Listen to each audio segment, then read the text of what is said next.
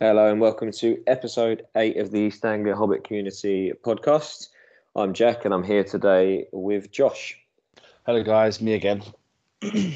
Yeah, so back on today, we were going to do a hobby update, just what we'd been up to, but then the day we decided on our topic, the FAQs were updated. So we changed our topic to do a quick run through of the FAQs and the errata and the updates that have been made to that, and just our initial thoughts.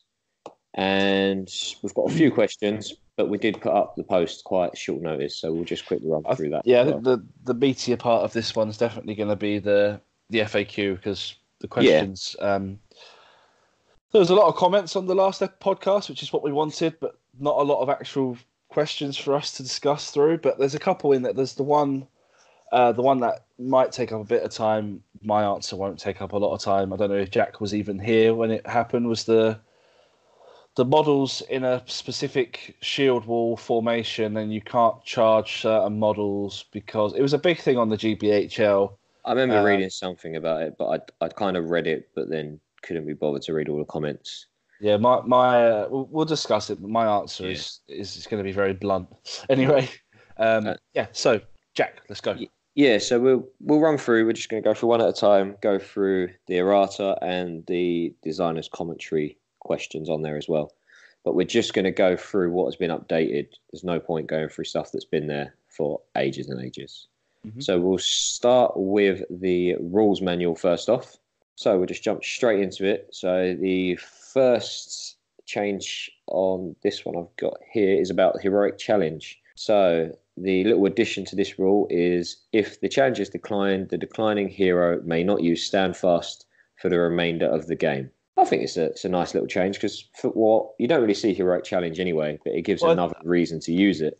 I think the issue or the reason why that's changed is because people would offer it out and there was no downside to declining it, so you've almost just wasted a might point even challenging in the first place. Yeah. Whereas now, especially because... I mean, you're likely to offer a challenge either A, when you're in a really strong position, or B, when now with this this change, B, when you know you're close to breaking the enemy. Yes, it's a little extra tactical reason to use it. I think it's good. I think I may have been involved in, may have done one heroic challenge in like a friendly game. I think Shagrat's got challenge, so it's definitely something I'll be looking at. Yeah, I use a few bigger heroes that tend to have challenge, but I just haven't really used it. But it gives another thing to consider when you might be using it. So, yeah, nice little change. It's not going to massively change it, but it might make it be used a little bit more, which I think that's what it's intended for, really. The next one is referring to war beasts. So add the following line to the end of the fifth paragraph. If a Howdah is reduced to 0 wounds, it is destroyed, and all models within the Howdah suffer falling damage. Any that survive are placed prone as close to the war beast as possible. I guess that must be one where there was some ambiguity in the wording of the rules before, or how it was played before. Seemed pretty straightforward. It makes complete sense. I mean, yeah, if it's destroyed, they're not going to be like, oh, we'll just stand on top of this massive elephant. Yeah, and they fall, and if they don't die, they're prone. Fairly sensible. But, I mean, what is it? Strength 3 hit per... 3 inch per inch after your height you fall or something, you're probably gonna die. But if not, you place prone and as close to the war beast as possible. Makes sense. Yeah, makes sense. The next one is the One Ring, which you mentioned this earlier. I did. So add the following sentence. Whilst invisible, the ring bearer may move through friendly and enemy models, provided they do not end their move overlapping any part of another model's base. It's a good little rule. I think like with Bilbo sneaking around, it makes thematic sense as well. Bilbo's rule ring? No, they're not. It's Sauron's ring rule who's different, isn't it? Yeah. Yeah. He says he doesn't follow the normal rules. He uses these rules, isn't it? Yeah. So for me, I was looking at doing a Goblin Town list with Gollum in, and obviously if there's no ring bearer on the field, he automatically adds the one ring to his war gear. Yeah, and I immediately thought of some interesting little combos with the Goblin King, and then Gollum like sneaking through I think he moves faster than goblins. So he could stand, you can have, not just in this Gollum, but in that situation, you can stand him behind the Goblin King, charge into a hero, and then run around the back of them, potentially, if it works out and there's no spear support. So, yeah, it's not, it doesn't massively change it, but again, it's just that's a cool little thing. And a Isildur as well is quite scary, potentially. And a little extra tactical thing to use with the ring. So the next one... you could do both together, really. The next two. The next one is a big one for the current meta of the competitive Hobbit or SBG player. Sorry, it's not called Hobbit anymore. So Nature's Wrath changed the second sentence to read, all enemy models within 3 inches of the caster are knocked prone. So it was 6 inches before. Mm-hmm. Halved it down to 3. Which I can understand why. It's not something seems that a bit drastic. A massive reduction, like half, is quite a lot. But then, if it was dominating too much, then obviously it needed to be reined in a little bit. I know some of the more competitive lists had multiple casters of this spell as well. Yeah, at higher points. So like Raddy, Elrond, and Arwen, which is perfectly, you know, at a certain amount of points level with Rivendell Knights, is a very horrible little army. Because I've used it a little bit, because I, again, more friendly games. I think I used Radagast in the last league event, and obviously he's got Nature's Wrath. And with the Slay, I guess it probably was a bit too far having 6 inches on the edge of the Slay, bearing in mind you can angle that as in whatever way you need to. Oh, yeah, move it up. So it's quite a big base. But, yeah, if it was too powerful, I don't think I've played against it, so... Maybe people I've played against would be able to say whether it was a bit too much or not. I mean, I've played against Raddy, but I had enough heroes. I had my heroes positioned in such a way that I could always at least try to resist it. Yeah. So the one turn or the 2 turns that the person did cast it against me, I was fortunate enough to be able to resist it. It's kind of following the trend with Magic of how it is in this edition. It's a bit more kind of... situational, and you've got to be a bit more careful with it. I think the reason for the change in the area of the spell in this case, and for Wrath of Brunei, and it's basically the same thing, but one's better in water, is because, as Jay said in his designer's notes when this was announced as on the Warhammer community page, was the fact that you could have your knights charge in, and then your hero casting the spell doesn't have to be directly involved in any combats, or unless you want him to be, of course. Mm. You know, he could be far away enough where he's perfectly safe. And then drop in and out a bit too much. Next turn, if you lose priority, he can still just cast it again because he's not going to get charged. Yeah. So I think having the reduction in the area of both spells, because they're very similar, is actually it's a very interesting change. So, yeah, I'll probably be using this a little bit when I use some of my army list, Radagast and things, so might have a bit better of idea. I still think it's very good. It's just a little bit more... you just have to be a little bit more willing to commit a hero, basically. Yeah, so we'll see how it plays out. And, it seems to be more based at the multiple... Like you're saying, the multiple Nature's Wrath lists, and just can't cover such a massive area with one spell. Yeah. So, again... Not massively different, just changes it slightly, just tones it down a bit. So, yeah, it should be fine. Next one is Siege Engines, and I just quickly read through this yesterday, and it's an army or allied contingent may only include 1 Siege Engine for each hero with a heroic tier of Hero of Fortitude or above that is taken from the same army list as the Siege Engine. Okay. So... What were people spamming before then? I have no idea. Maybe what's the Gondor? The Bolt Thrower? Bolt Thrower, potentially. I guess an army or allied contingent may only include 1 Siege Engine for each hero with a heroic tier of a Hero of Fortitude or above. I never played anyone who had multiple Siege Engines. Well, definitely not more than the heroes they had. So I know that 3 Avenger Bolt Throwers was somewhat popular. Maybe not popular, but I know it was a thing. So it's probably just to stop people spamming them out, which is... Surely you'd still have 3 heroes above Fortitude, though. Depends on the points levels, I guess. I mean, I guess it could be at low points, because I don't think they're overly expensive.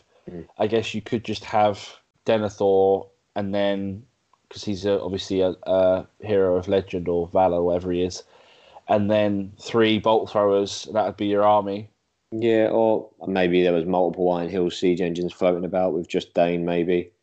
Maybe, yeah. Who knows? But I didn't come across that. But yeah, it's not going to make a massive difference to the majority of armies. Again, it must just be a game balance issue. Or maybe people were allying in Iron Hills just to take the siege engine. So we're just taking true. The Iron Hills, because obviously that we'll come onto that a bit later as well. But potentially, if you had whatever army list with the convenient allies of Iron Hills, or even impossible allies, or whatever. Yeah, that's true.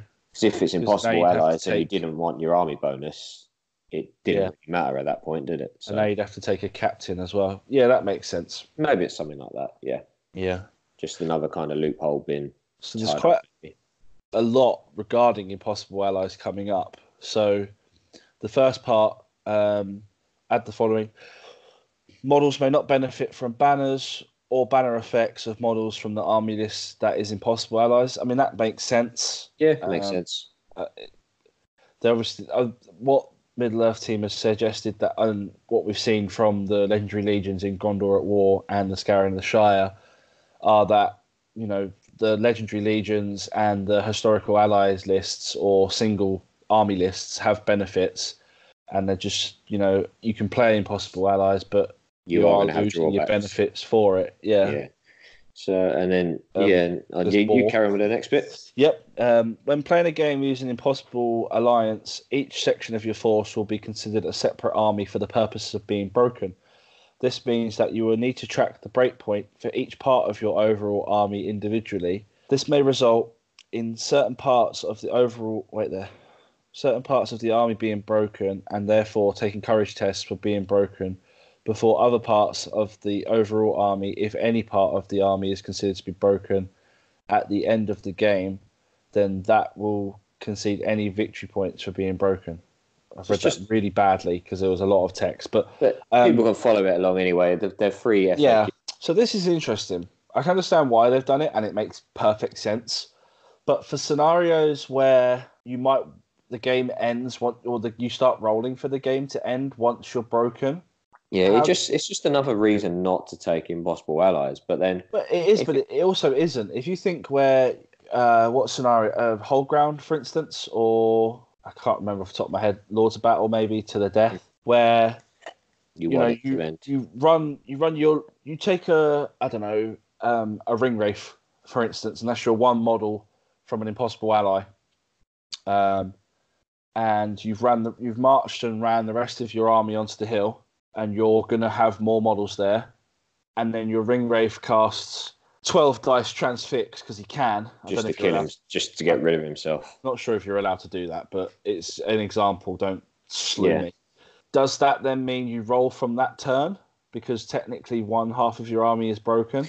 So yeah, it kind of stops people abusing it, but then I suppose that kind of opens up another way, not necessarily abused, but another way for it to be used in an unintended way. In an unintended way, yeah. So yeah... see how that pans out. Maybe theoretically, you have 30 models on the middle. You roll, the game ends. Yeah, you go, okay, I'm broken, but I've won. And you're like, oh, thanks. Yeah, cool. I don't know if that was how that's. Maybe that'll get FAQ'd again at some point. But I don't really use impossible allies. So no, stuff makes sense. I play one army or historical. Yeah, so I think the banner and the banner effects makes complete sense. The broken thing again makes sense, but like you looking at it, even just with one look, has already seen how that can potentially. That's just what someone mentioned. I think I read that somewhere else. That the example I gave might have been wrong, but along those kind of lines. Along those kind of lines, yeah. So yeah, we'll see how that goes. But again, if they're going to make it so negative to be impossible allies, why not just say you can't have impossible allies? I know that's restricting the game, but if it's going to go this far as to kind of stop all the benefits, that's a bit extreme, because then you still get the combos that people want to use, but you've got to balance it up with the drawbacks, I guess. Again, they must have seen in the more competitive areas of the game a certain one model or... Actually, an example of this is what Jason was going to use for the 450 event. I think it was 450. His list was a Balrog, a Batswarm, and Vrasku. One, because he doesn't need either army's army bonus. Mm-hmm. And two, you can't break it because it's only three models. But now technically you can, because you kill Vrasku and that half of the army is broken. So there was obviously some benefits to taking impossible allies that they've seen. And there's a good reason as to why they've done that. But I suppose it's for our events, the ones we run, we don't see too many cheesy combos, if any. You might see, what's the middle one? Convenient. That's the one. I know that a few people, well, yourself included, run those because the army bonus for Rivendell is not that important, and I don't know what the White Council army bonus is, if it has one. It's, another member of the White Council, and you get +1 to resist, I think. I mean, it's good, but again, if you've already got a wizard, it doesn't really matter. Depends how you're making the army, if you want that or not. I imagine some people have been dropping. I saw the example again was shades. I think shades have been dropped into lists, and there's no real downside to adding a shade into any army. It's pretty horrific. Yeah. But I guess now if you can kill the shade, then it benefits the person playing against the shade. So I guess it's just balancing out. If someone's found a cheesy combo, there's another thing for them to consider if they think it outweighs the benefits outweigh the drawbacks. What I really like about the Middle Earth updates, in similar to the 40k one, are February, August, is that it's enough time in between the two updates for the meta to sort of, everyone's now got enough time between now and February again to figure out anything that's a little bit too strong be toned down before everyone is doing it again. Yeah, I think it keeps it keeps the game fresh. You don't have the same meta over and over and over again. Yeah. So that's the game rules manuals one. Yeah. Well, there's a designer's commentary as well. There's just more more community questions. We'll go through this bit a bit quicker than the other bits. I think we'll go through it. Oh yeah, I mean this is probably the bigger talking points anyway. Yeah. So some of these are quite simple. So the first one, we're just running through the new one, stuff that's already there in the black writing. That's been there. People have probably read it, so we're just going to do the new ones. Yeah. First one is, if a model takes a jump test across the barrier and rolls a 2 to 5, can they be placed in base contact with an enemy model and that does not have a control zone and therefore fight them in the fight phase? The answer is no. Fairly simple. So you'd have to roll a 6, basically. To move over and charge. So you can get to the other side, but you can't charge unless you roll a 6. Basically, okay. Fairly straightforward. The next question, what happens if a model moves as part of a heroic move or heroic march declared by a friendly hero, but due to a failed roll, they cannot finish their moves in 6 inches of that hero, e.g. failing a jump, climb, leap, roll, or failing to kill a model through impact hits or trample? Are they still allowed to attempt that move, even though there is a chance, however small, that they will not finish their move in 6 of the hero? Gives quotes of when that would happen.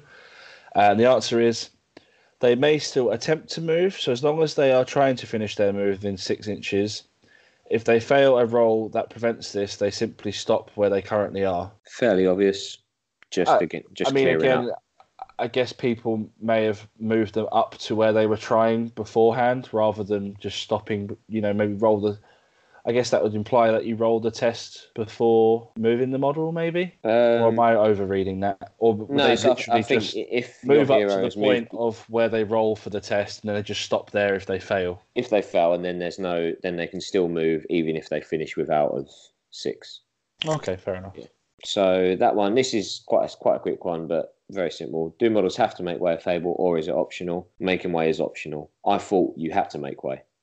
So that's even if it's not done, it may result in the model being trapped. So it might be beneficial for you to trap your own model, so you could potentially trap the enemy model in the next fight. Because obviously, when people got priority, you can manipulate which fights go first to free up. I thought you had to make way. I thought it was you have to make way if you can, but obviously if it's optional, then that again opens up a few little tactical things, which is quite nice. Yeah, for some trapping going on both ways, I guess. That'll be quite interesting. Something to bear. If a hero has declared a heroic move or heroic march and has called either with me or at the double, and then subsequently dies before completing their move, e.g. falling off a cliff, drowning, suffering a fatal wound from failing to climb, jump, etc., what happens to those models that were affected by the heroic action? The models will be unable to move that turn, as they are unable to finish their moves in 6 inches of the hero that called with me or at the double. Fairly straightforward again. Yeah. So then next one here, if a hero declares a heroic move or heroic march and declares either with me or at the double, then moves off the table where this is allowed, can the models affected by the heroic action also move off the table? Yes. However, any models that cannot move off the table for any reason must forfeit their move for that turn. I think that came up because someone asked this question about Reconnoiter. I don't know if that's the last time I saw it. It's probably been asked beforehand, but someone asked on Reconnoiter, if your heroic move off, but your other models can only move so far, what happens? So they can be affected, but they just can't move. That's fair. Yeah, makes sense, because if you want a class being off the board as a separate board, if you like, they won't be within six. Because Yeah, makes sense. If a hero declares a heroic move or heroic march and declares either with me or at the double respectively, but does not move off the table in games where this is allowed, can the models affected by the heroic action move off the table themselves? No. Okay. So that was the question that I saw on the GBHL. Someone said, if I move my hero up, can I move the models off? And they said no. So that's fine. Yeah, so similar to the first bit. So either all move off or all stay on. Can I use a might to increase the score on a d6 when rolling for heroic strike? No. I thought that was obvious, but obviously the game's had a lot of newer players, so that makes sense. Yep. If a model declares a heroic defense, is fighting a model that never requires more than a certain number to wound, such as Azog or Aragon, will they still only be wounded on the roll of a natural 6? Yes. So heroic defense supersedes any 4+ wound or modifiers. 3+ with Azog. Yeah, which I think that's how I was playing it. Yes, I think that's, for me, that's how the wording makes sense. But just clearing things up. I guess it's one rule, as you said, supersedes the other rules. So, when the commander of a war beast declares with me as part of a heroic move, do you measure the distance from the commander or from the base of the war beast? And the answer is from the commander. This will usually mean that only the war beast will be affected, I guess, unless you've got another war beast next to it. But so it's because of the height, maybe. Yeah, to be honest with you, if I was doing this, I would have probably used the base, to be honest, because with normal models you do, but obviously Warbeasts are slightly different. I must admit, I haven't read the Warbeast rules too thoroughly. I have, but not over and over again. So I haven't. I've never really looked at them. But so it might be a bit more clearer in the other rules. But anyway, it's there, so it's from the commander, not the base of the model. Can the commander of a war beast use their own might and will to improve a courage test made by the war beast to see if it stampedes? Answer is yes. Again, I guess that's because it counts as a mount. Yeah, and it's one model, so it's the same as if you're on a fell beast or a horse or. Yeah, whatever. So if a model has fainted with their two-handed swords, can they reroll a roll of a 1, even though it would normally become a 2 as the model fought two-handed? And it can. I've always played it that way. I get what it means. If you roll a 1 or whatever number with a two-handed, it gets a +1. But it's just what the roll is when you... Yeah, it's a natural one, isn't it? So, I always played it like that. I mean, they've said yes as well, so it makes sense. Yeah, just clearing it up again. If a model with a spear is involved in a fight and loses, but it is not slain and subsequently backs away into base contact with a friendly model, can they then support that fight? No, that's always been a no. Yeah, because they've already fought once. Turn. You're either in the fight or supporting. You can't be doing both. If a model with a lance charges, wins the fight, and then rolls a 1 to wound, can it re-roll the 1 for a relevant special rule, poisoned weapons, ancient enemies, etc.?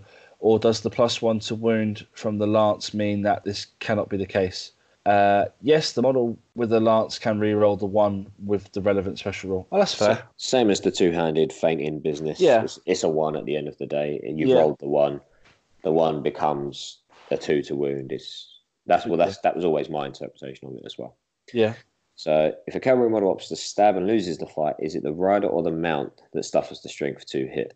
the rider, as they are the one who is stabbing. Again, that's interesting that someone tried to put it on the mountains, or somewhere that's happened where it's been going on the mount instead. So the mount hasn't got a sword or a dagger, or maybe it's saying the rider has accidentally stabbed them both. Maybe it's yeah. Oh well, that clears it up anyway. If a cavalry model opts to pierce his strike and loses the fight, is it the rider's or the mount's defense that is reduced by D3? The rider's as theirs. So it's the same as the question above, but regarding piercing strike. If a model with multiple attacks elects to bash and wins the ensuing fight, do they roll a D6 for each attack or only one? They will only roll a single D6. So, can a model with a thrown weapon use it in the fight phase if they get to move as part of a successful heroic combat? No. Oh, so, okay. So, yeah, no throwing in the move phase, winning the heroic combat, and throwing again in the... Because I suppose you're meant to do throwing weapons in the move phase, aren't you? So... Or the shoot phase if you're not charging. Exactly, yeah, so not in the combat phase. Makes sense. Yeah. If a model that is armed with both a thrown weapon and a bow throws a thrown weapon, it charges into combat and subsequently kills its target, can they then fire their bow in the shoot phase, providing they have not moved over half of their move allowance? And the answer is no. So you've shot one of your distance weapons, if you like, so you can't use both. Again, if anyone's tried that, they're a cheesy scumbag. It's a good idea, but it's one of those things. It's if you were playing to the letter, if it wasn't very clear, I don't know whether it was clear or not in the original rules, but technically that they may not be wrong if they're looking at what they were reading, but it's obviously not as it was intended, and it's just been clear. True. Can models pass on a banner in any other situation other than having been slain or fleeing the board? No, makes sense. So when they're dead or gone, that's the only when they can pass it. So this is interesting because this was... I spoke to Dan about this as well. Do the effects of multiple war drums stack? For example, if they have two war drums in my force and sound both, will I add 3 inches for each, or 5 inches for each for cavalry, onto the move value of my models affected by the war drum? And no, the effects do not stack. That was already... I don't know if it was in the actual rules. I think it's one of those things that it didn't say no or yes. Right. But obviously, it's intended that the war drum is you can only use one, but you can still stack it up with March. Yeah. Maybe that's where the unclearness came from. When a model is fighting an enemy wearing the One Ring, their fight value is halved. Is this rounded up or down?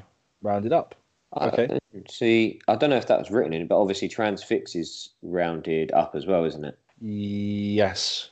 So it's just the same as the transfix. Well, transfix now doesn't actually, unless it's channeled, affect your fight value. And is the Batswarm rounded up? I assume it is. I can't remember. Ooh, is the Batswarm the one that's... I'm sure one of them's down. I don't know. But anyway, this one's up, so that's all it is. Yeah. How does Protection of the Valor work in regards to magical powers and special rules that don't directly target a model? For example, Chill Aura, Harbinger of Evil, Miasmic Presence. Oh, that's the tainted one, isn't it? The answer is the model that has the Protection of the Valor cast upon them will be affected as normal, as the magical power or special rule doesn't target them directly. How does Protection of Valor work in regards to magical powers and special rules that directly target multiple models? For example, Nature's Wrath, Wrath of Brunei. The model that has Protection of Valor cast upon them cannot be affected by the magical power special rule, though any models that would be affected will be as normal. The model may still attempt to resist such a magical power, but will not be affected if they fail to do so. So you can still... So if in your 3-inch bubble now, it sounds like if you've got 3 models in there, one of them was hit by your Protection of Valor, they won't be affected, but the other two still will. Okay. And then the one that's of the edge in the Protection of Valor can still resist the overall magic spell. Right. But if they fail their resist, they still won't be affected because they've got Protection of the Valor, but it doesn't cancel the heroic, the spell, if just one of them has the protection instead of... So the others still get affected. So I imagine someone was maybe saying... Bubbling it? Yeah, potentially. So if my one out of, let's say, 7 guys has got the protection, all of the others have got it. Well, no, it's just that one is kind of ignores it. Okay, that makes sense. Yeah. A lot of these changes are obviously just to clear things up as they were intended. Yeah. Will protection of valor protect a model from trample, chariot charge, or demolition charge? No. Makes sense. Another one.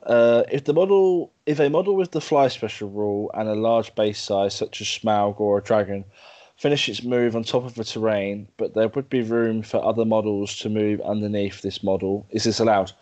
The answer, in short, is yes. But if they're within an inch, they would have to fight in the fight phase, and if they would have to do a courage test in order to be under an inch away, they have to do a courage test first, basically.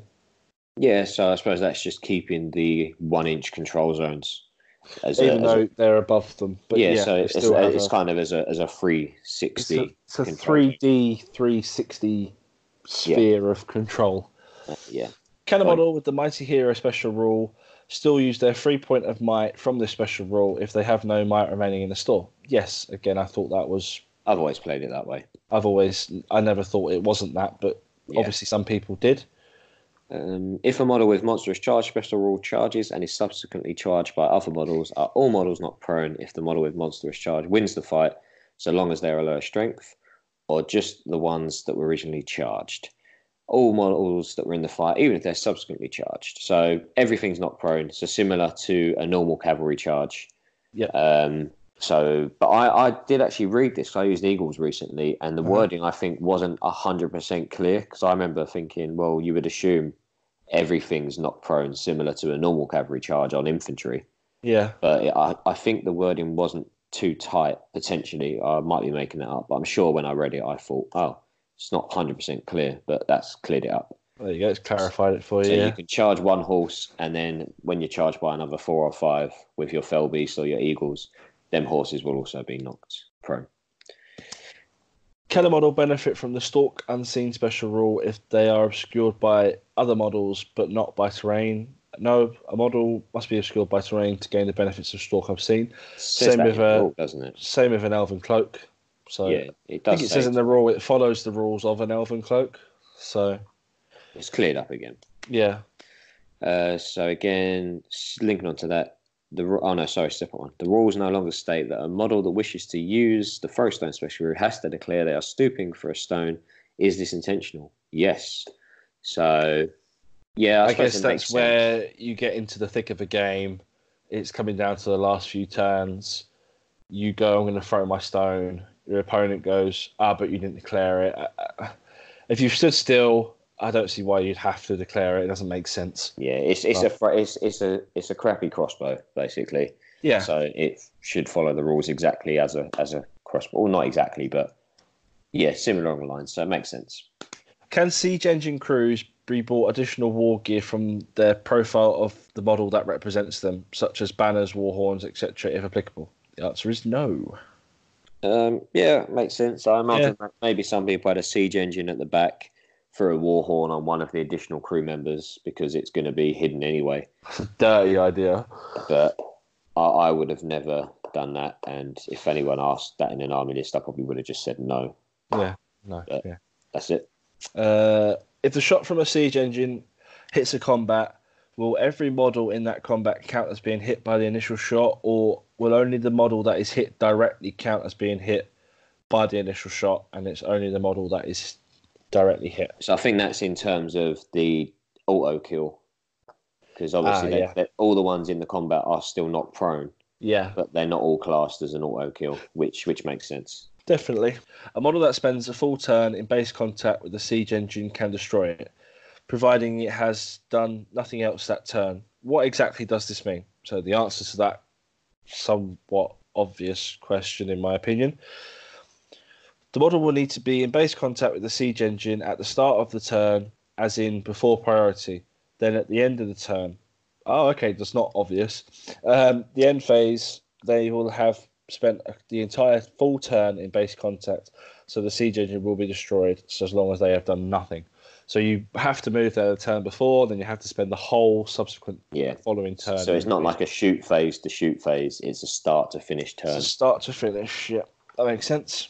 When a model is stated as not counted towards an army's bow limit, does this mean that, so again, I think this was a fairly obvious one, but people unsure. Yep. They're ignored entirely, and therefore only a third of the remaining models in the force can have bows, or Are they still counted for a number of models, but not counted as having bows? In which case, could an army contain 2/3 of models with bows that don't count towards the bow limit, and then a further 1/3 armed with bows that do count?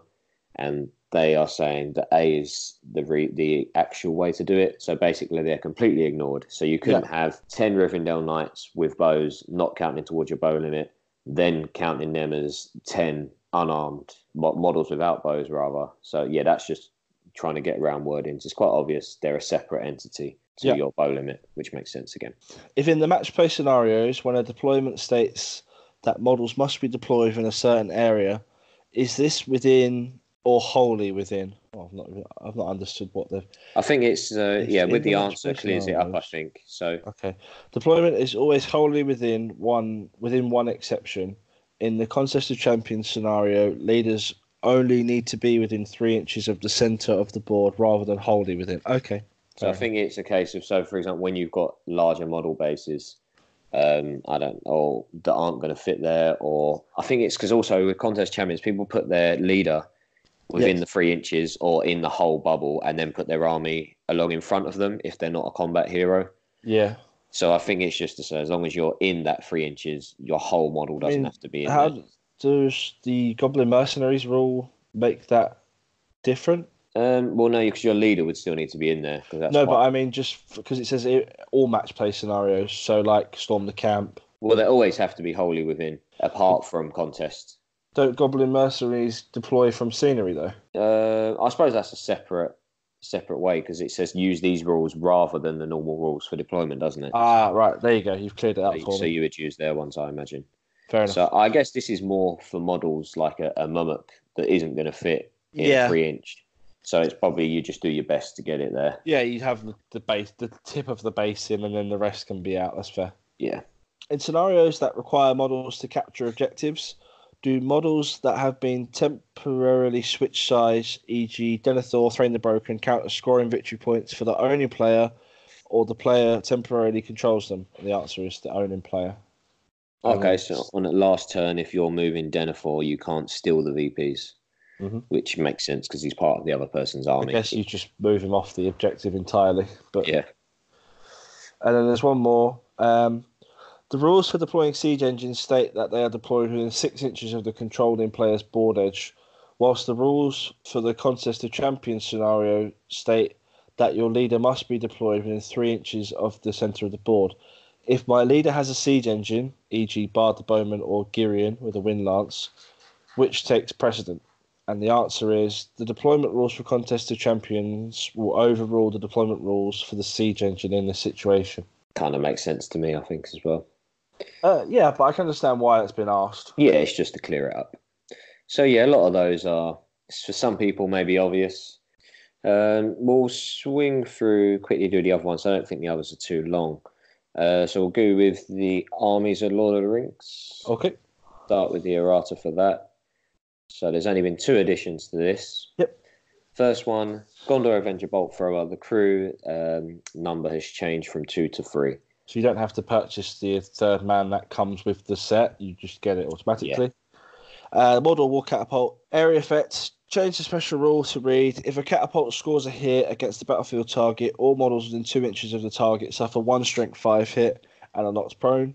This additional hit does not kill a target outright. I think that's in addition to the FAQ about saying that everyone who is hit by the scatter isn't straight dead, maybe, I guess. Mm. Are there any questions regarding... Yep. Legolas Greenleaf's Deadly Shot special rule states that if it fires a single arrow, that he will always hit on a 2+, and that this cannot be modified in any way. Can this 2+ be modified by the Shadow Lord's Pale of Darkness special rule? No, Deadly Shot cannot be modified, so it's always a 2+. There's a couple more. As the King's Huntsman always passes an in the way roll on a 2+ when they target a cavalry model, does the 2+ mean they will hit the rider or their choice of rider or mount?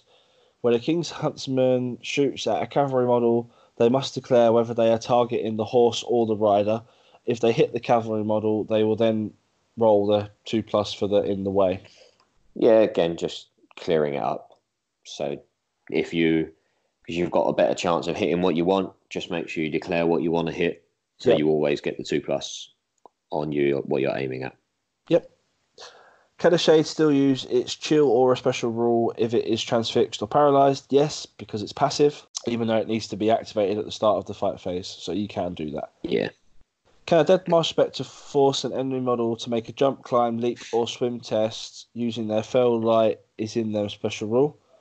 The answer is they may not make an enemy model make a jump, climb, or leap test. However, if they make a model move into water feature that would cause a swim test, this will be taken as normal. Okay. So that makes sense. Yeah. There's quite a lot of questions, actually. So the next one. If the Balrog suffers multiple wounds from attacks that would normally kill it outright, will it take half its total number of wounds from each successful attack, or half in total as per its Demon of the Ancient World special rule? It will take half from each, so it will take 2 attacks with the ability to kill the Balrog outright to do so. Okay, so it's not half of the wounds and then half of what's left. It's just half of the starting. So the King of the Dead can two-tap Balrog. Two-turn it, yeah. Can the Watcher in the Water displace models so that they are forced off the edge of a cliff? Yes. It's probably not going to come up too often, but it's a nice little addition that cleared it up. People have been using the Watcher enough for that to be put in there. Yeah. Can the Watcher in the Water displace models so that they are forced off the edge of the board? No. Can the Watcher in the Water shoot models engaged in combat with? Yes. Additionally, the Watcher will not need to take an in-the-way roll to see if it hits itself. Makes sense?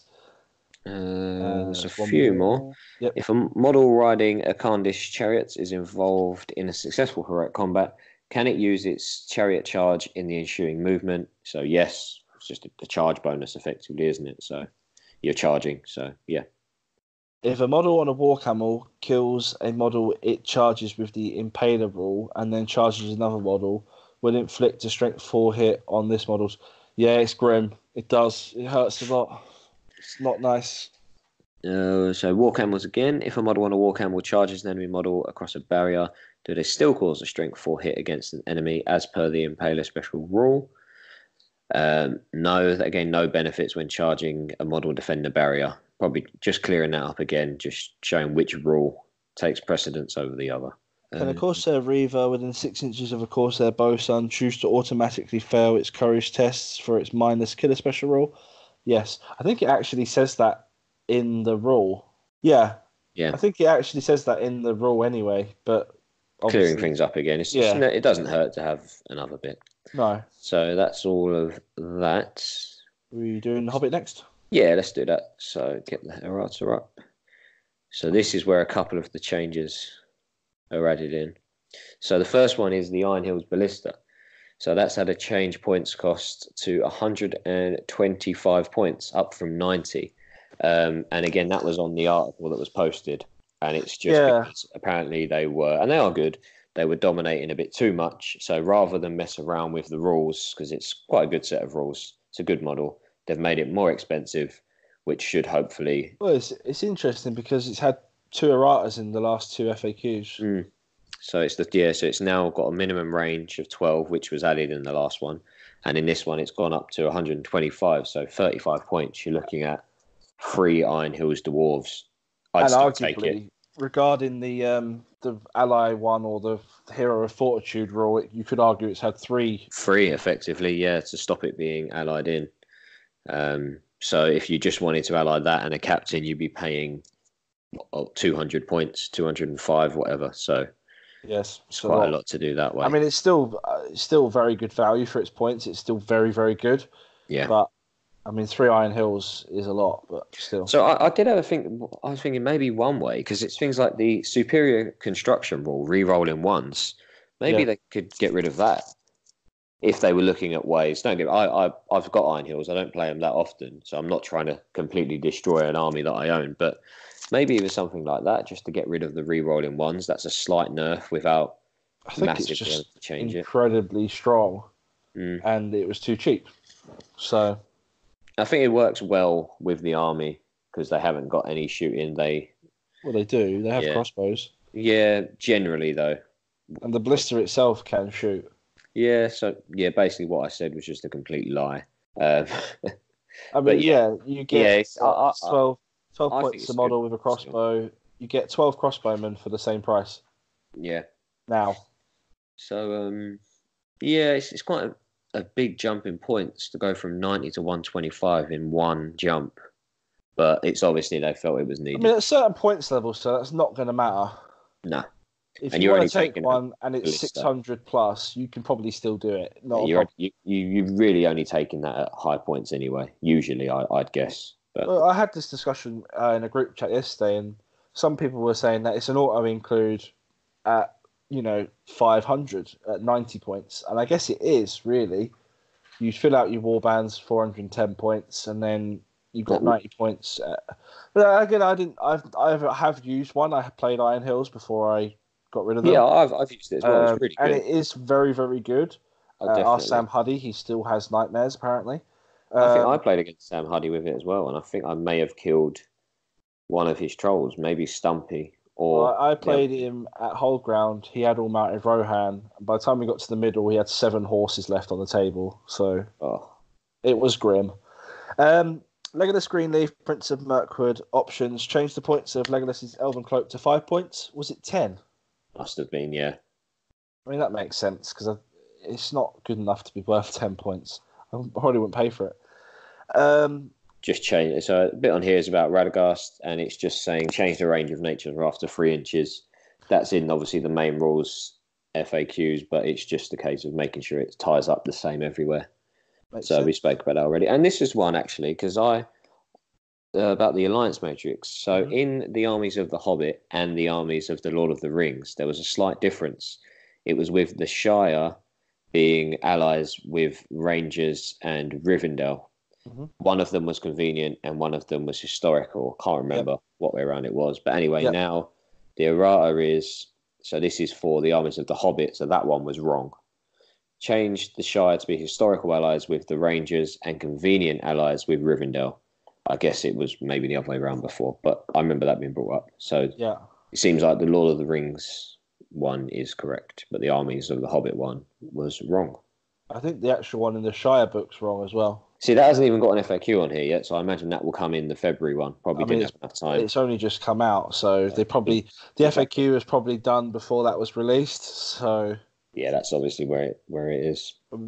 So the designer's commentary for this one. If Bofa uses his steadfast special rule to negate the effects of Wrath of Brunei or Nature's Wrath magical powers, will it still affect all other models in range of, or is it negated entirely?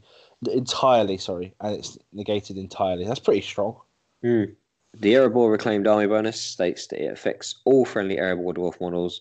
Does this affect friendly Iron Hills dwarves that are taken as part of this list? No, because they've got the Iron Hills keyword, not the Erebor keyword. So it's again just clearing it up, but I think that's because of the old army bonus. You got the banner, for flooring and things like that. Can Bard and Girion take a Wind Lance in the same army, or is the Wind Lance unique? They may both take a Wind Lance, however, such an alliance will naturally be an impossible alliance. Yeah, funny that. Girion's very dead by the time Bard's able to shoot a Wind Lance. Does Thranduil benefit from any part of the Blade Lord special rule whilst he is mounted? No, just clearing it up. So if Azog is riding the White Warg, do enemy models have to make a courage test for charging him, as only the White Warg causes terror? Yes, because the White Warg causes terror. So that's just counted as one model. It's just one model. It's similar to Fell Beasts and... Yeah. Can models mounted upon Fell Wargs use its Fell Spike special rule for the purposes of charging? Yeah, you can charge around corners. That's always been... So that's. So your Hunter Orcs on Fell Wargs can be charging around corners and whatnot. Yeah, you don't have to see your target because the Felwar can smell them or whatever, basically. And if the Spider Queen declares a heroic move and then spawns a number of broodlings as part of that heroic move, can the broodlings move as part of the heroic move? No. So they spawn and stay there. I've never used one, so... No, again, I haven't either, to be honest. We've got Gondor at War, or is that it? Yeah, just Gondor at War now. We have got Battle Companies, but I don't think we need to cover that. We'll do that in a separate Battle Companies video at some point, because I would like to play Battle Companies, and yeah, I'm not going to mention again that I haven't bought the book yet, because people. Yes, we won't ruin all the rules for you. I think this is it. It's one thing. Yeah. Yep. So for the Riders of Fear, then add the following option to Dernhelm: a throwing spear for 5 points. Was that not on the list already? Must be mod. Is it modelled? I'm pretty sure it's modelled with a throwing spear. As if, yeah, I mean, yeah. So that was obviously just an oversight. So yeah, that's to clear that up. Are there any designers' notes for Gondor at War? Yeah, there's a couple of new ones. There's a few, actually, yeah. In the streets of Minas Tirith scenario, where do the Mordor trolls deploy? Deploy a Mordor troll in each section in the same way as the Morannans. In the Battle of the Pelennor Field scenario, how many Blackroll Vale archers are required? 12. No, it didn't say before, did it? I remember that. So, okay. Do I still get victory points for wounding the enemy leader if my opponent has Húrin alive on the board? Yes, Húrin only prevents victory points from being scored for killing the enemy leader. Makes sense. As Dernhelm is essentially Éowyn and Merry, can they both declare a different heroic action in the same phase? For example, can Dernhelm declare a heroic strike and Merry also declare heroic combat in the same turn? Nope. Whilst Merry is mounted upon Dernhelm's steed, they are a single model and therefore may only declare a single heroic action in each phase. Can Elfhelm... Oh, sorry, go on, mate. No, just for this next one. This is interesting because that's different to heroic accuracy. Okay. That changed it. So, yeah, so for Can Elfhelm, reroll is in the way, roll against the cavalry model of the city hits the rider or the mount, and he can. So that's slightly different to accuracy because you can't reroll to see if you hit the rider or the mount. It's only in the ways. Oh, okay. Because that was in an FAQ before, I'm pretty sure. If I'm wrong, someone correct me in the comments, but I'm sure that was mentioned as you get your heroic accuracy, you can reroll through your combats and in the ways and things like that, but you can't re-roll to hit a horse or rider. Which you could before. Yeah, or it at least wasn't clarified before. Yeah. So... if the Merc War Leader declares a heroic challenge whilst atop his Royal War Mamac as part of the Making of a King special rule and is successful, who gains the might points back? The Mamac War Leader or the Mamac itself? And it would be the Mamac War Leader. So that makes sense. He's declaring it. And that... Well, there is Battle Companies, but... We'll save that because you want to go through the book as well. And I've not even had a look through the book yet. So, yeah, we'll leave that one. But, so that's all of those. It might have been a bit hard to follow with us rambling and mumbling through some of the questions, but you can find all them, load the FAQ up, go through the relevant section with us, and it's just some of it, there's nothing to really say about our thoughts. They just are what they are, the questions, but where there's been major changes, we've tried to roughly say what we think, and let us know what you think. Throw a comment at the bottom of this video. Yeah. I'm sure one of us will reply to the comments as and when. If you've got any questions about those, we'll throw them again in the comments of the video and we'll answer them in the next video, whenever that will be. Yeah. So for the question part of this, now we've finished what we were going to talk about. It'd be very interesting to see what the meta changes to now, to see if the Wrath of Brunei and Nature's Wrath lists are still dominant and... frequent. I guess they must have been somewhat frequent for those changes to have taken place, and it'll be also interesting to see if people are put off by taking a ballista at certain points levels. Now might see more heroic challenges as well. The heroic challenge one and the ring one are the ones that benefit me in particular because they're armies that I play.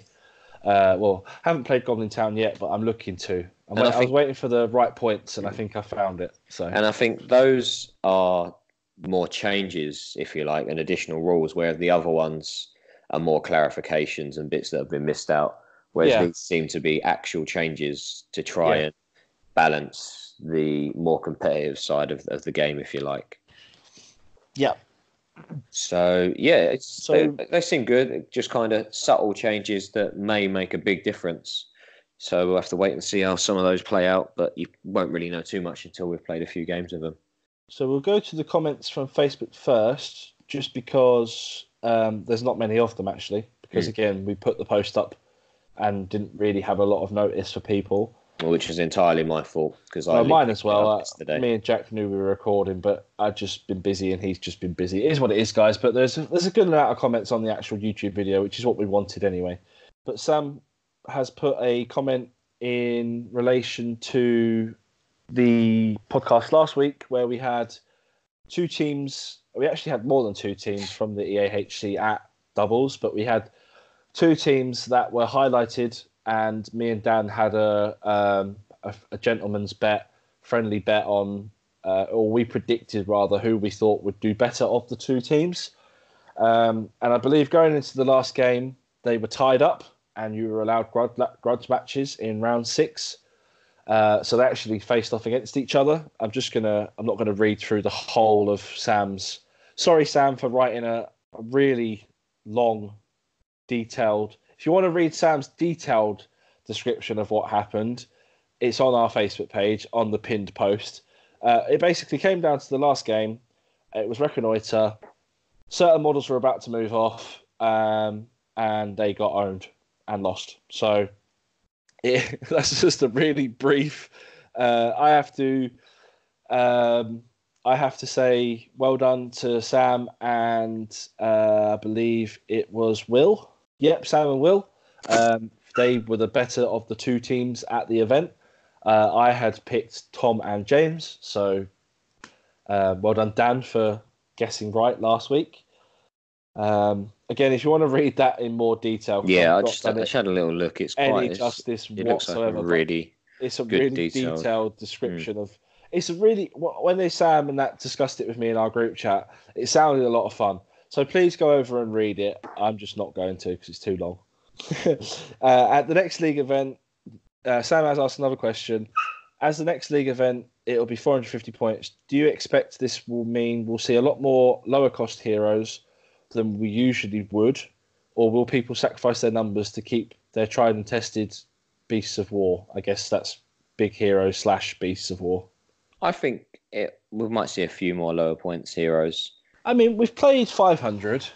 Yeah. And, you know, it just means you're going to sacrifice maybe a couple of troops to keep your list similar. I'm actually taking something completely different. Yeah. But I still think most of them will be themed, fairly themed. They usually are our events. And but some people, myself included, like taking big heroes and big things. So chances are we'll see some similar lists. But, yeah, I reckon we might get a few... heroes we don't see before because of the lower points. You might see. I was looking at some of the Mordor heroes, and it's definitely a good points level for your Gore Bags or your Zagdushes, models like that have still got strike, but they're obviously not as expensive. Yeah, but yeah, I think it's it'd be interesting. I think, as I say, people can very easily modify lists they've used before. Yeah, just drop a few things in and out. Drop a couple of heroes, or drop a couple of warriors or a banner or something if you know, not elves. So while we're on the topic of the next league event, I think it's actually full up at the moment with spaces. I think Tom took the last space. Okay. He messaged me yesterday. I don't think I updated the list yet. But yeah, if anyone is interested, it's on the East Anglia Hobbit community group. Go on our events tab. Anyone can come and join in. When we say league event, it just goes as a qualification for an end of year tournament. So you can come play a one-off, you can come play this event and one other and get a place in our end-of-year tournament. If you're trying to get a place in the tournament, you want to come on and try and increase. Yeah, we haven't got many league days left. So no, exactly. You've got 2? Is it 2? Yes, this and so October. September, October, and then the finale's in November. So yeah, I need to get a couple of wins to boost my score up a little bit. Yeah, but even though it's full, there is always the chance, and it's very likely that someone will not be able to make it for one reason or another. Always. So pop your name on the reserve list, and if you're near the top of that, it's probably fairly certain that you will end up with a space, because within the next couple of weeks, I'll start collecting payments just to make sure it's not all done last minute. Mm. So now we're going to go over to the YouTube comments. Again, guys, the interaction on YouTube, I'm doing it again. Plug in, sorry. I'm going to mention the algorithm again because I know you all love that as well. The way it works, the more interactions, whether that's likes or someone actually disliked the last one, I'm really upset about it. It's our first one we've ever got. If you've disliked it, please tell me why. I know it shouldn't matter, but I was upset, all right? But again, it still helps us technically. Just don't everyone dislike them, because we will stop doing them.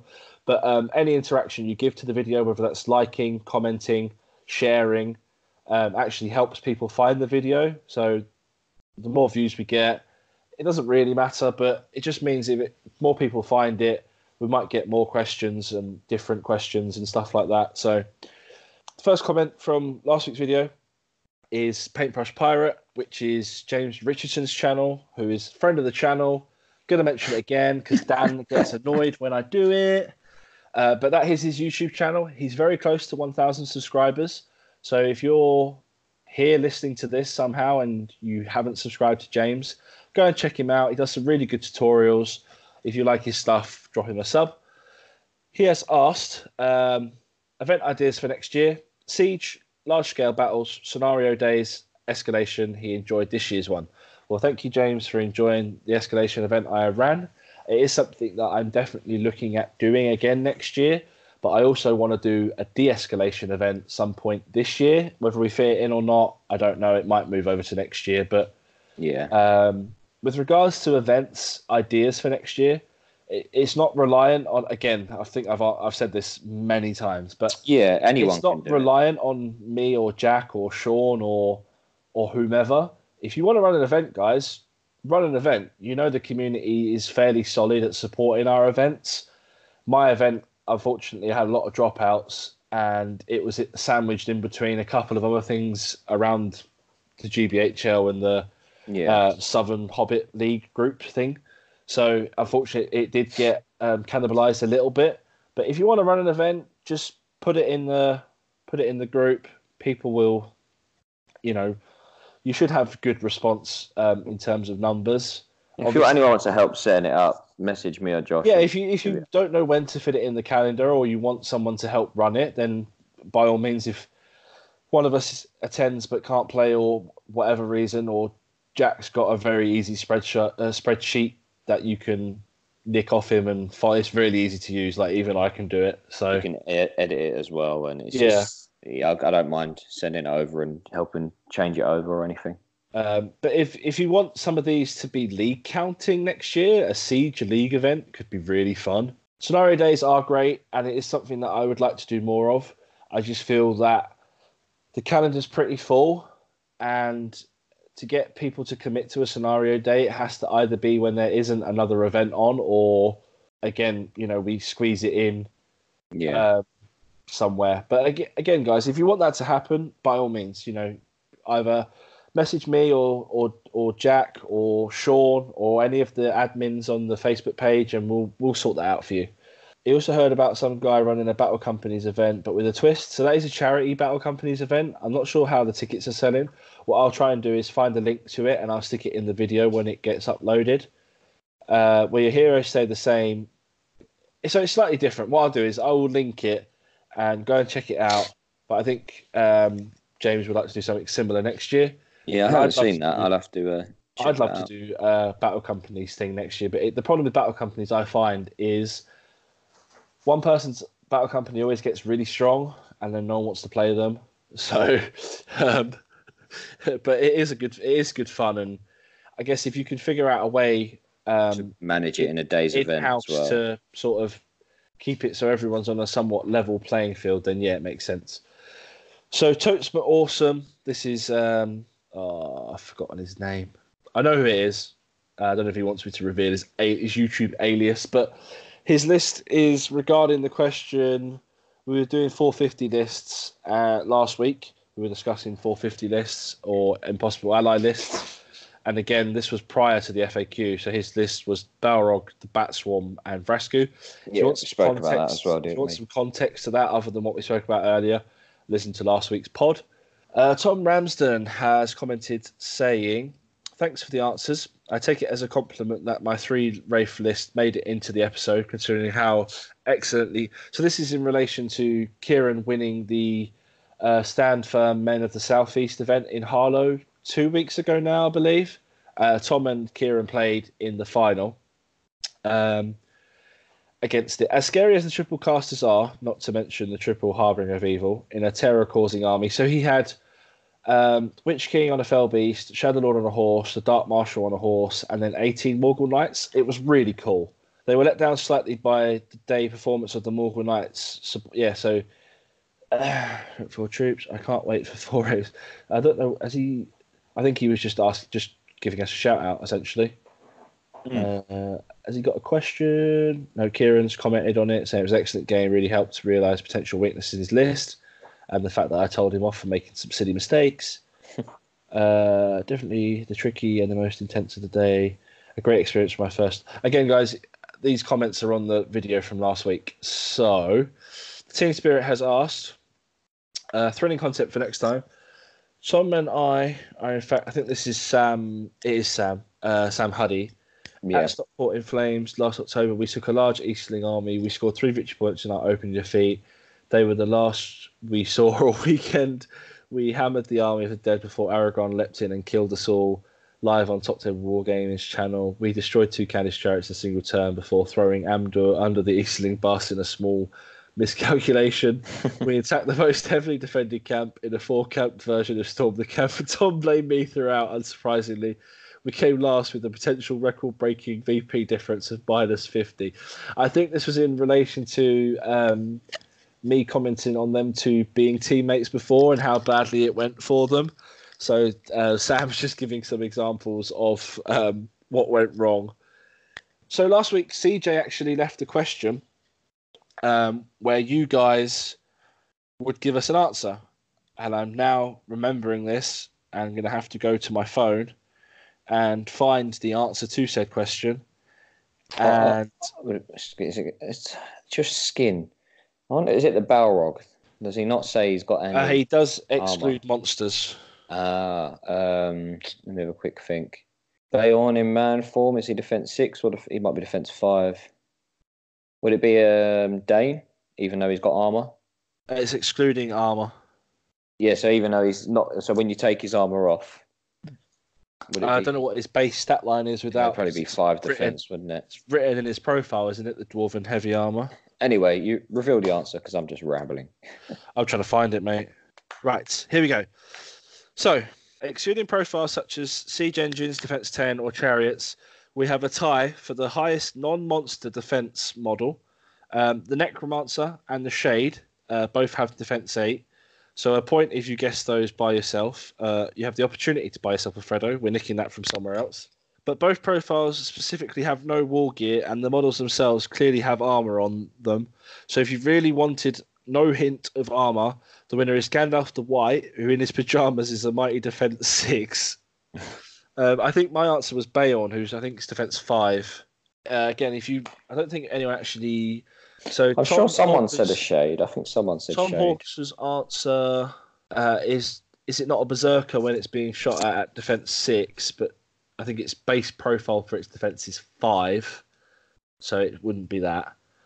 Things he enjoys about the podcast. I love the ramblings, tangents with the questions. We don't just get answers. There's always a story or anecdote to go with it, or just complete rambling nonsense until someone says, "Shut up, Josh." He then put in response to Dan, "Come on, man, what are you doing? Your money is better invested in betting on a Hawker Wilson Triumph." Apparently not. Thanks, guys. One last question. So yes, this was the big. One of the big threads, wasn't it? It's very simple. CJ has got a question for next podcast. So again, leave in the comment section your answer to CJ's question for next week. Which two profiles are theoretically able to reach strength 12? There are two profiles that are theoretically able to reach strength 12. Something with strength 9 and heroic strength. Sauron? I imagine he's got heroic strength, yeah. I'm going to go with the Mumak. It'll be another big monster. Balrog, has he got... He hasn't got any heroics, he hasn't got any might. He gets a free heroic combat, but tree beard. No. Yeah, he must have strength. But he's strength 8. One of them Sauron, I reckon. Anyway, We'll have a think, and we'll. If he messages you the answer, I'll leave a comment on my own personal YouTube account and leave a comment with the answers on. Yeah, and if I'm on the next podcast, I will give you my answer before you reveal it, and if I'm not on it, I will post the comment and give my answer. Good lad. So this is the potential can of worms scenario. It's not really, though. It's quite simple, I think, because this was the thing that was on the GBHL. Most people have probably seen it. It was about the Tom Bombadil 25 mil being smaller than an inch business. So I'll read the actual question that Kieran has put. At risk of opening up a can of worms, what's your view on the Tom Bombadil controversy at the big tournament in Canada? The fact that a small base is 25 mil, which is 0.4 mil less than an inch, means you can't charge a model in base with base contact with Tom as it enters Tom control zone by 0.4 of an inch. Well, it'd be so, by 0.4 of a mil it would be. My viewpoint to this, again, Tom Bombadil is, in my opinion, a scenario-based model. It shouldn't be used in match play. I think it's pretty much banned in every tournament in this country. And just stop it. Just stop being that much of a dickhead. Like, honestly, like, if you're really going to be there at an event that you've paid money to go to and then be like pushing, if you wear glasses, pushing glasses up your nose and telling people, oh, you can't charge me because of 0.4 millimeters, just get in the bin. Stop it. Just behave. I understand that how in top tables, top tournaments for world championships, country, region championships, you're going to be very competitive. You'll stick to the rules. But that is quite obviously, in my opinion, a very, very unintended wording of 25 mils and an inch. We all know that a 25 mil base you use as an inch. Well, in my opinion, everyone I play against plays it that way. There is another example regarding if you've got models lined up in a perfect shield wall and two of your models charge one and one, the two models round the side because they're in a shield wall in an area of impassable terrain, so they couldn't then move to charge the other models because they can't enter the control zone of the model that has charged their friendly model because they can't go over the terrain and they can't go around the other model. Just stop it. Just stop it. It's stupid. In that scenario of the scenery, if you ever find that and do that, then fair play because it is allowed. But it's so see something like that with positions and everything else. Then that's not necessarily with this inch and 25 mil business. That is down to tactics at really top table, at high level tournaments and things. And at the end of the day, the objective is to win that to an extent, not all costs really, but for 99% of the games. If you're doing the Tom Bombadil thing, that is a win at all cost scenario. Yeah, and I know people say you play rules as written, not as intended, because people's interpretations of the rules are different. But that is quite obviously not as... You can't even, in my opinion, interpret that as that's intended to be that way. No. There's not even a question of that. And just that if they ever come up, ask a TO or whatever, because I can't imagine that would happen in a friendly game. Bombadil's banned at all of our events anyway. So do you know what? Funnily enough, I don't think that's in the league rules. I'll have to edit it. FAQ coming soon. Yes, we'll do a review of the league FAQ. Because that's just... It's a scenario. It's for a scenario for the Barrowites and the Hobbits in the old set of. Is it the Fog on Barrow Down set? And it was a scenario in one of the old source books. He's not meant to be in match games. Just stop it. Just stop being naughty. It's silly. Yeah. Like if people, some people are playing to win these tournaments. Of course you are if you're on the top tables, but. That example of the inch and the 0.4 millimeters, that's just a bit unnecessary. In the example that was given, Radagast was hiding behind Bombadil, and they couldn't be charged. You can't enter Bombadil's control zone because you're not allowed to charge him. Yeah, that's just no. It's so silly. Just stop it.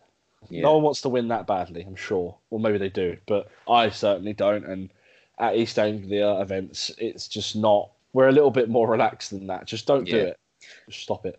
But anyway, on that note, I think that's the last question for this week. It is the last interaction on both our Facebook and the YouTube episode. Yeah. So I think we'll wrap up this episode here. Next week will potentially be either a hobby update of what we've been up to, or we will be potentially looking at getting some other people. I think CJ's expressed an interest in getting on to talk about magic. The state of magic in the current edition, which obviously has changed since we discussed with him coming on as a guest again, because the spells that have been so prevalent have just been nerfed. Yeah, so it's a good time to be doing that. So we'll look at doing that next week. That'll be quite a good topic. So if you've got any questions regarding that topic, drop them in the comments of the YouTube video. We think it's going to be easier to do it this way going forward rather than keep going backwards and forwards. Yeah, we're not going to put a post up for the podcast. Well, actually, I will put a post up, but what it's going to say is, here's a link to the YouTube episode. Go and put your questions there for next week. Yeah, I'm doing the YouTube bit again. Comment, like, share it, subscribe. We are on 56 subscribers. I'm going to do a giveaway at 100. Jack didn't know that until now. No, I just found that out. So when we get to 100, if we get to 100. We're going to give something away. I'm not going to say what it is because it might not be that good, but it also might be that good. So subscribe and find out. Leave your questions for next week's episode regarding the current meta of magic in Middle-earth SBG. Leave your questions to CJ's question of the week, which is, again, which two models can hypothetically get to strength 12?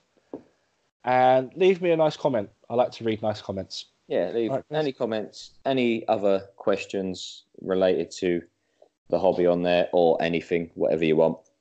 We'll answer most of them, if not all of them. And this week, just a special mention to CJ, who's going to start editing our podcast to get rid of some of our and ums. The spaces and the ums and ahs. Make it sound... Actually, I think he edits the audio quality as well, so it might sound a little bit better as well. Yeah, so shout out to CJ for doing that, and... everyone else for watching through to the end. Thank you very much. You can check us out on our Facebook group, the East Anglia Hobbit Community. Link that in the video. Yeah, I think it's on our YouTube. It's on our YouTube channel as well. So yeah, we'll do that, and yeah, we have events and just general ramblings. And we didn't plug events.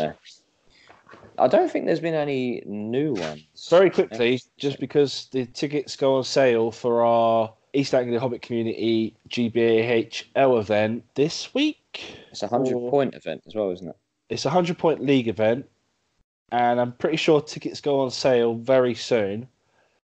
James Wilson has created an events page, and he has linked that events page on the GBHL page, so you should be able to find it. I believe it's called The Scaring of the Shire, because it's in October, so it's Halloween-themed. There's fancy dress. There's some cool stuff we've got planned. So when tickets go available, please buy them, guys. Please come along and support our event, because we are going to buy some new tables, and we've got some new scenery coming, and it should be a lot of fun anyway. So and that's it. I'm done. Yeah. And so, yeah, with that, I think we'll wrap it up there.